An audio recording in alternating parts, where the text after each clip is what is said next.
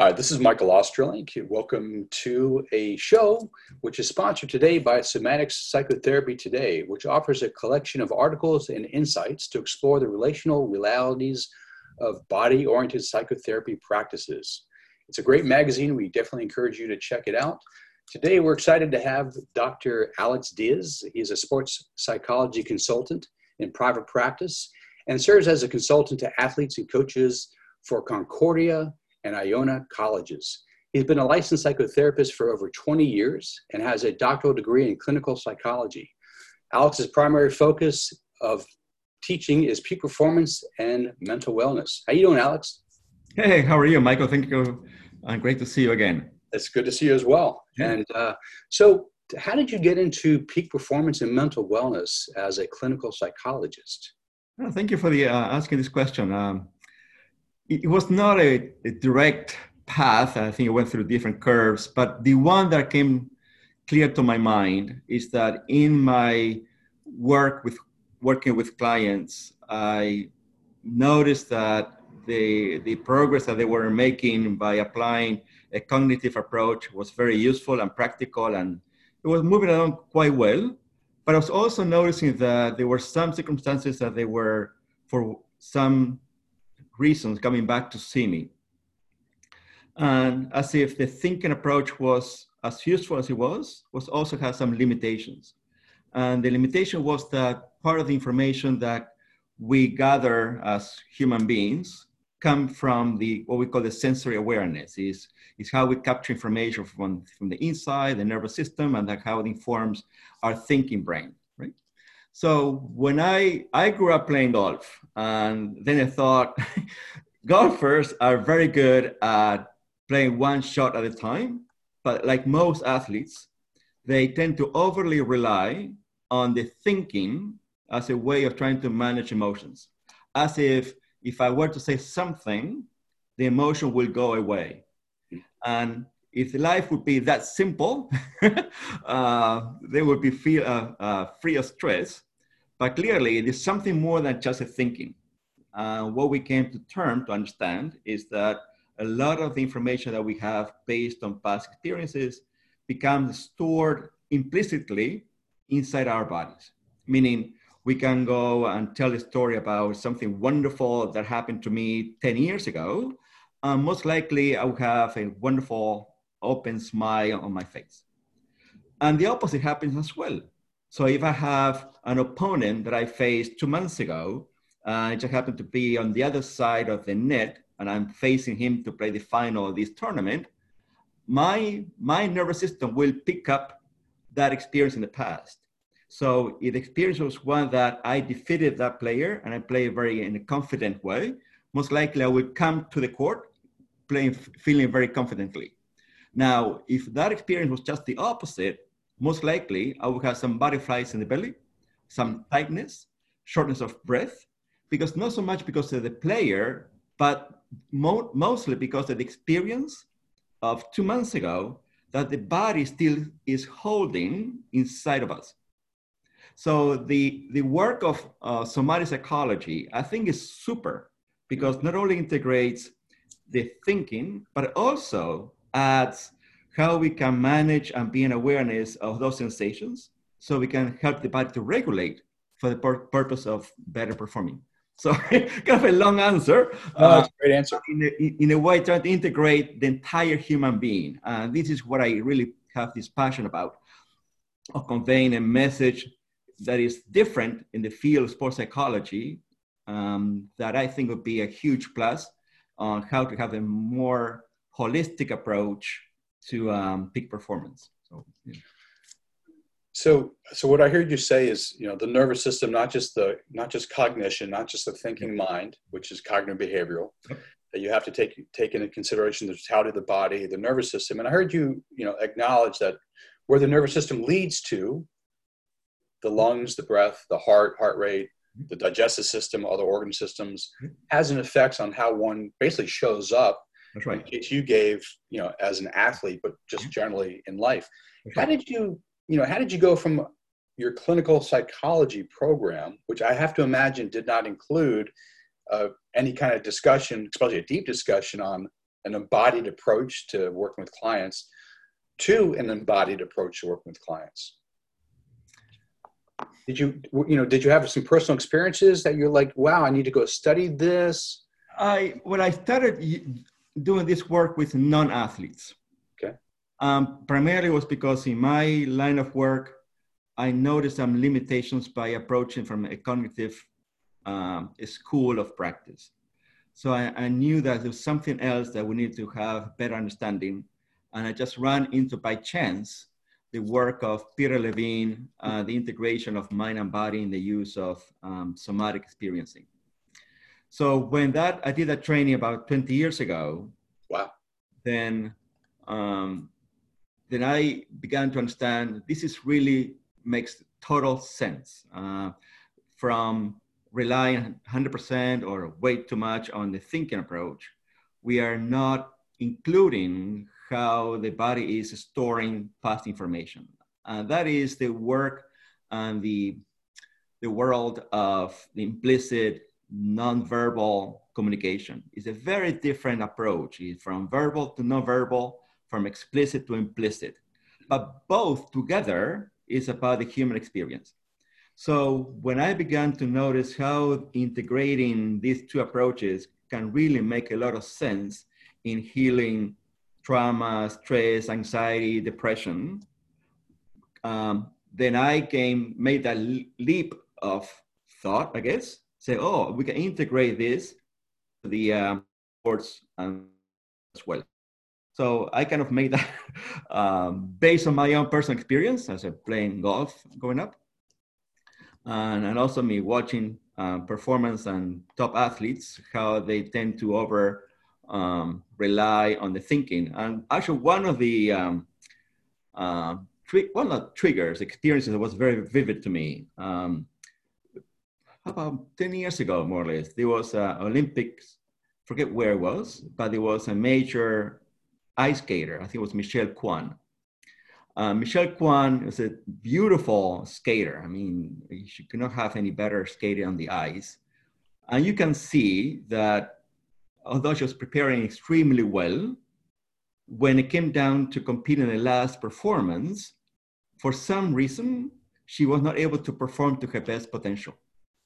Uh, when she was then um, doing an exhibition post Olympics, she was skating beautifully. Hmm. So I thought, this is a wonderful athlete with so much talent. And I'm wondering if, uh, even at that level, is some somatic memory that may be getting in the way of being really with the flow of the moment. Because that's the challenge that every athlete has, or every human being. Um, and then the challenge is not so much about being the flow, is that being the flow is pretty much something almost impossible to achieve in, in a long period of time. So we can be in the flow for some time, but the mind will get distracted. And that's part of the nature of the, of the mind, get distracted. So flow is about, from my understanding, it's less about being in the flow all the time, which is humanly impossible, and more about noticing when I got distracted and how I can quickly regain focus. So, so let me ask you that. So let's let, let's just use let's say you're working with an athlete and they are they have some level or degree of unconscious competence. They can get into a flow state. They don't have to think about what they're doing, but they get to a point in their performance, whatever their where their sport is, where their mind starts, you know, the monkey mind starts doing their monkey mind thing, and it breaks them out of that flow state. You know how might you work with that person to help them as you said earlier self-regulate themselves back into a flow state and manage what we might call the monkey mind from the buddhists right. Great. So so i will invite them to uh, first share the experience of what it's like they're going through. Secondly is there is um, a cognitive understanding so they will explain to me this happens to me blah blah blah blah blah blah what i will invite them, them to do is as they're telling me the story of what happened, I'll, I invite them to pause. And as they remember the story, what happened, is any sensation that they are feeling or sensing in their bodies. Okay. So, and this, so most likely they will say, oh, I have some tingling or some tension. For example, I just recently was working with a college basketball player. And the challenge was making consistent uh, free throws. Now, he can do that very well during practice. In, in uh, matches, very different. When he was explaining to me what he was going through and took a pause of the experience, immediately there was some tension from going from the shoulders all the way down to the tip of his fingers on both arms. So somatically, it's a lot of information that we can capture by being with that sensation. And if we allow the sensation to be, the body organically has a way of self-regulating and moving that stuck energy into some intention or some movement or something that that stuck energy wants to do. So by allowing that sensation to be, then she was able to maybe move the arms and then have a different vision. And there was some shakiness a little bit on the both arms, which is the stack of the uh, nervous system in the both arms. And so we worked around with that experience which was quite he was quite surprised. I mean, like she, he couldn't believe that was what was my my arms feeling. Um, so once we're able to stay with that sensation and able to do what we call the discharge, meaning to stay with that sensation and how the body is through tingling or shaking con- continues doing, then that is what organically the body has been wanting to do, but has not been able to complete. Because the thinking brain tends to take over okay. and it's a way of regulating emotions. Meaning regulating to some extent. Regulating as not wanting to deal with this discomfort because it's quite uncomfortable so let's go and move on and continue playing. But the body has a different message which is not implicitly understood. So uh, it's only understood if we pay attention very closely and we take a pause and bring awareness to it. And when we do then the sensations come up. So the, the process is that of being psychoeducated about how sensation, how the body holds experiences, how to then be with those experiences in a curiosity, a curious mindset, right? And then the third step is how the body then from that curiosity wants to move the sensations next. Hmm. Normally the sensations may have some intention of moving, some intentions of maybe saying something, some intention of being quiet. I, I don't know what intention the body has. I mean, we we are just a wonderful witness to what the body wants to do, but being able to give the body permission to complete that stuck sensation, it allows that uh, um, stuck sensations to move, and then that regains more flexibility. So when the next experience comes up, the brain will remember the past experience without the intense nervous system experience that has been holding over time. So we cannot delete memory. It's impossible. I think what athletes and human beings or anybody wants to address is the discomfort that we feel when we remember X. Because if we can remember X without the discomfort, then it's just a memory.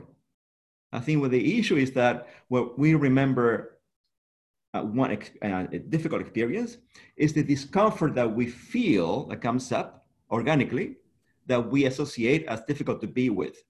And because we don't know what to do with it, then the thinking brain takes over and either in, a, in an unhealthy way sometimes trying to cope in different ways. So that's where anger comes up, anxiety, or we dissociate, we want to deal with this, or light up a cigarette, right? So the body, when it reaches the top of its ability to sustain an, an amount of stress, it goes into unhealthy coping mechanisms. But if we welcome the sensation a little bit and be with it, then we are doing the body a huge service. Okay. So I usually give an example, which is let's suppose we have a balloon and the balloon is inflating with stress. Well, there are three ways of releasing stress from this balloon. One is I can have a pin, and then boom, right? Well, that's typically what anger does, right? We had this explosion, right? Then the second option would be to release the balloon, just let it go, and then go shh, different directions. So that's what we likely see more distracting, lack of focus, lack of uh, difficulty with motivation, right? But then the third option is take the balloon by the neck and just release a little bit of air and then hold tight. Release a little bit and then hold tight. Meaning the body holds a lot of experiences from all these years of we've been alive. So to expect that all of, all of a sudden all that experience will come out is the body is very scared about that. And that usually happens with many athletes or, or individuals that I see, that they they have so much stress, but the idea of releasing the stress is too scary. Yeah. It's not so much about the idea of releasing stress, it's the what will happen next, meaning so much will come out that I don't know don't know if I will be able to manage will happen next. So that's why they go, we call it titration, meaning one little piece at a time. Let's touch a little bit the uh, tingling or stress that you feel in your arms from shoulders to, uh, to the tip of the fingers. Just be with them a little bit. And becomes an invitation to be with that sensation as a way of allowing the body to slowly begin to release some of the stress.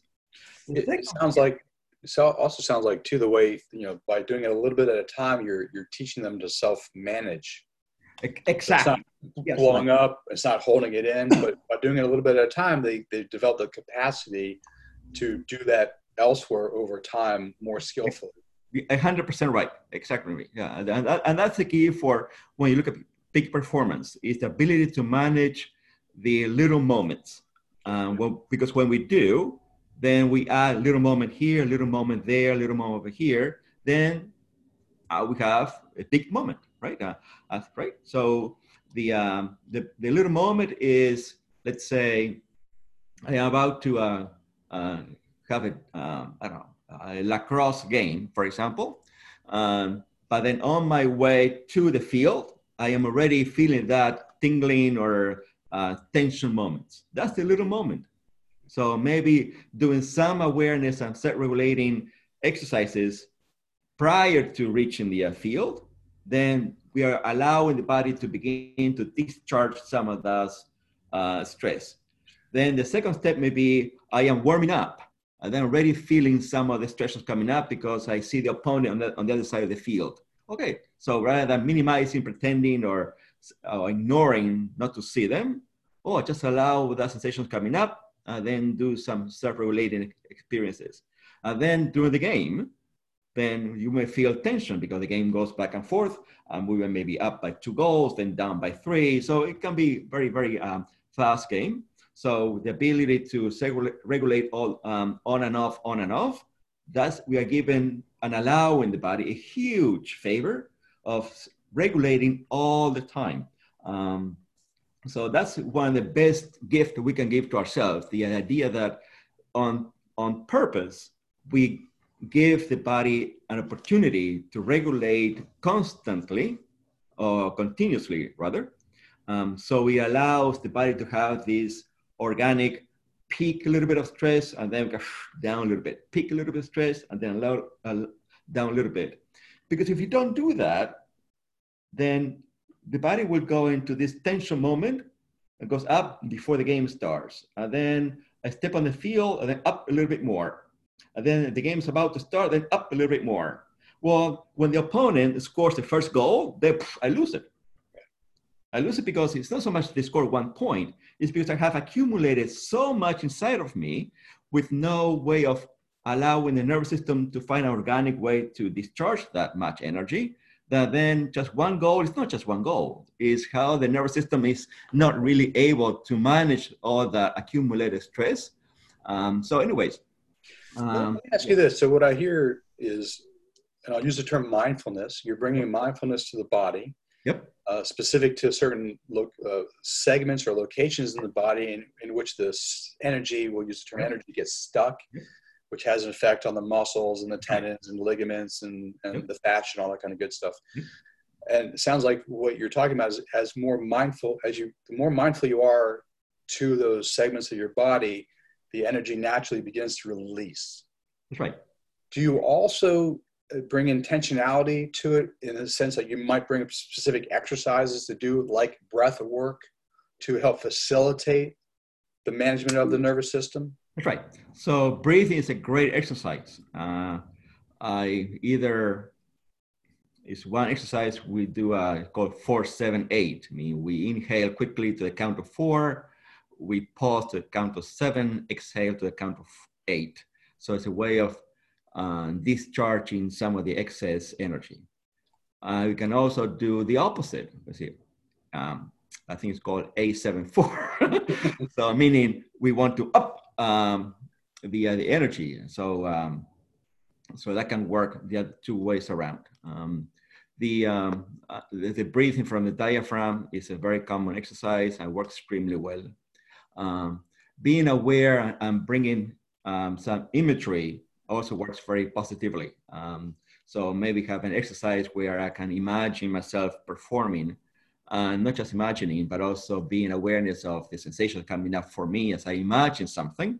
Then I, I informing the body of that positive experience, so I can be uh, more in the felt sense awareness of the moment. Um, so there are a few exercises that we combine together um, that um, let me one second. Uh, so let me. So I'll be right back. One second. Yeah. So what I hear you saying is you do do breath work, intentional breath work, whether to uh, increase the energy of the body or decrease yeah. it, right. or arousal control. Um, you know, so you know, I mentioned the beginning of, of our conversation.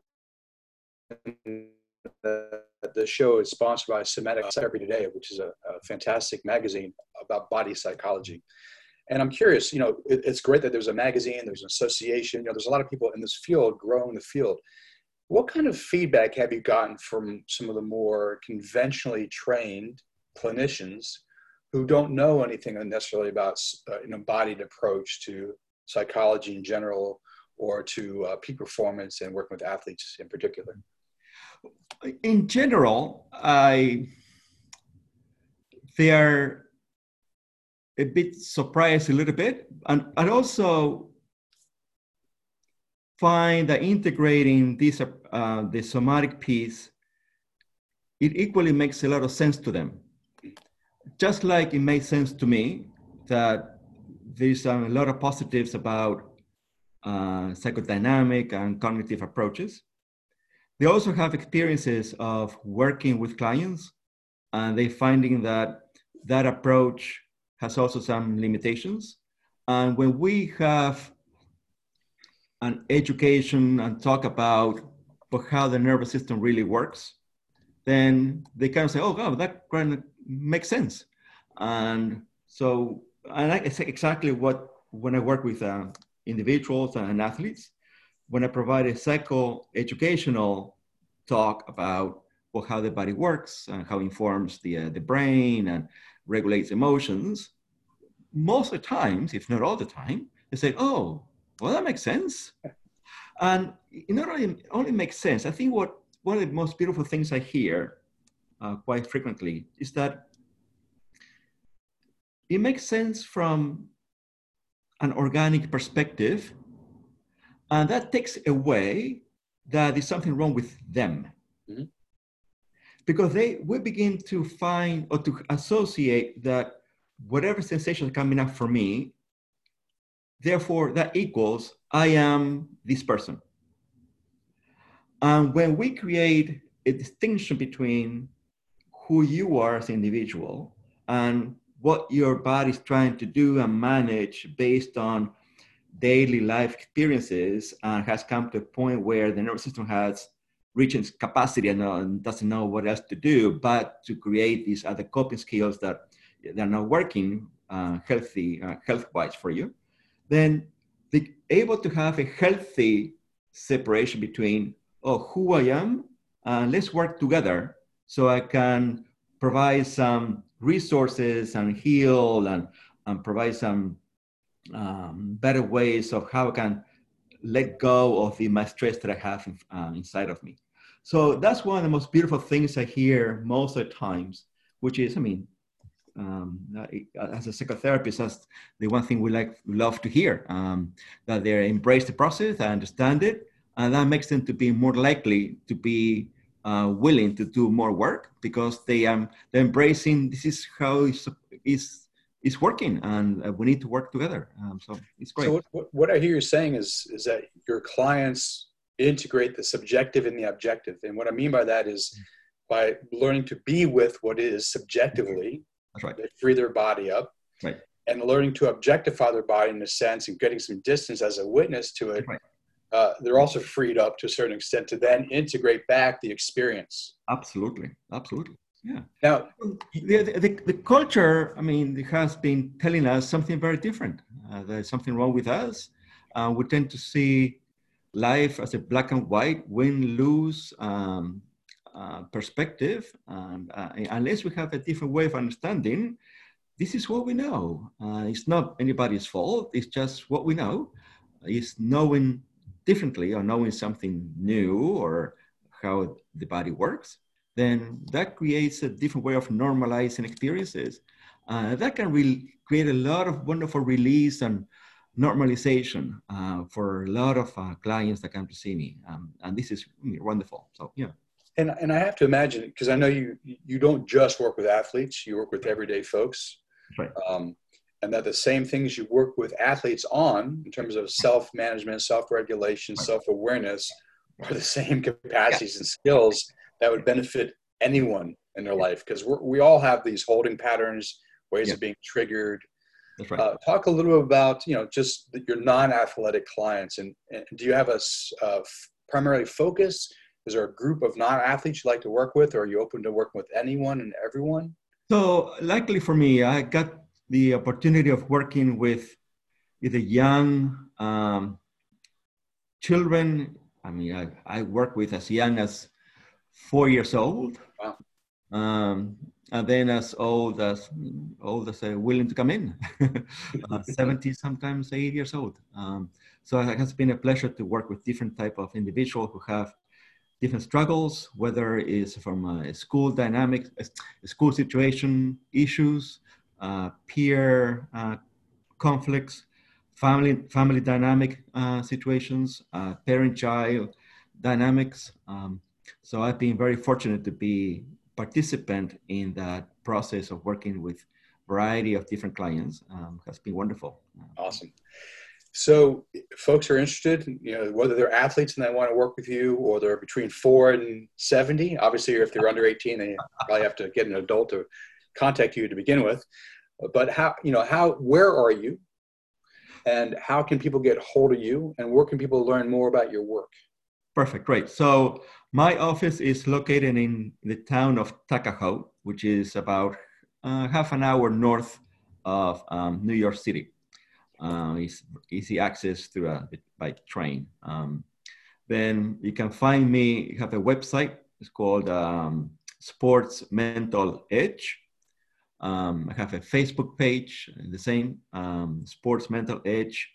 Um, so that's kind of my main two uh, social media uh, menus that I offer. Um, those interested in subscribing or adding their name to the distribution list to newsletters that I write on a quarterly basis, please feel free to the, go to the website and add your name. Um, I just wrote one. Uh, the last one just came out a couple of weeks ago um, and I wrote about um, uh, athletes that are benched and the experiences of what's like to be benched. Um, so, um, but also about how to use. I mean, nobody wants every single athlete that has picked up any sport is practicing for the purpose of playing it, not to be on the bench, right? Um, so, but also we can use a lot of wonderful information about what it's like to be a bench player, sometimes because you're replaced or injury or different circumstances. But there's a lot of wonderful opportunities as, a, as an athlete, but also as a human being, because sometimes things are outside our control and we have to find ways of coping so we can be the best cheer cheering person I can be for the success of the greater team. Nice, nice. Right? And, and when we look into uh, whether it's athletes and a team component, or we go to the corporate world or work in a, in a faculty or university, we work in conjunction with other people. We, rarely work in isolation. And when we have this opportunity of how to be more cheerful, inviting, curious, um, and be promoting and working together, um, and also being present, that's when create more unity all together. I mean, the, the last person that that we want to see is someone who is um, on the bench and being upset and triggering everybody else. That that's, creates a negative chemistry. But it doesn't matter whether you are working for even financial corporation. You know, if you are someone who is upset about uh, whatever circumstances they are, the best thing you can do is try to address them the best you can so you can create a, a better team atmosphere for the rest of the team to have a better cohesiveness approach and better outcomes. So, um, anyways, that's kind of what I wrote. cool. um, so, how to use bench uh, opportunities to be to be a human being that you want to be. So, uh, awesome. Well, Alex, I want to thank Somatic Psychotherapy today for introducing us. Yeah, welcome. It's uh, been nice to talk to you and getting to learn more about your work and how you work with both athletes and non-athletes. Mm-hmm. And I look forward to uh, future conversations with you. thank you so much, Michael. Thanks for the opportunity. Very nice. You're welcome. Thank you. Yeah.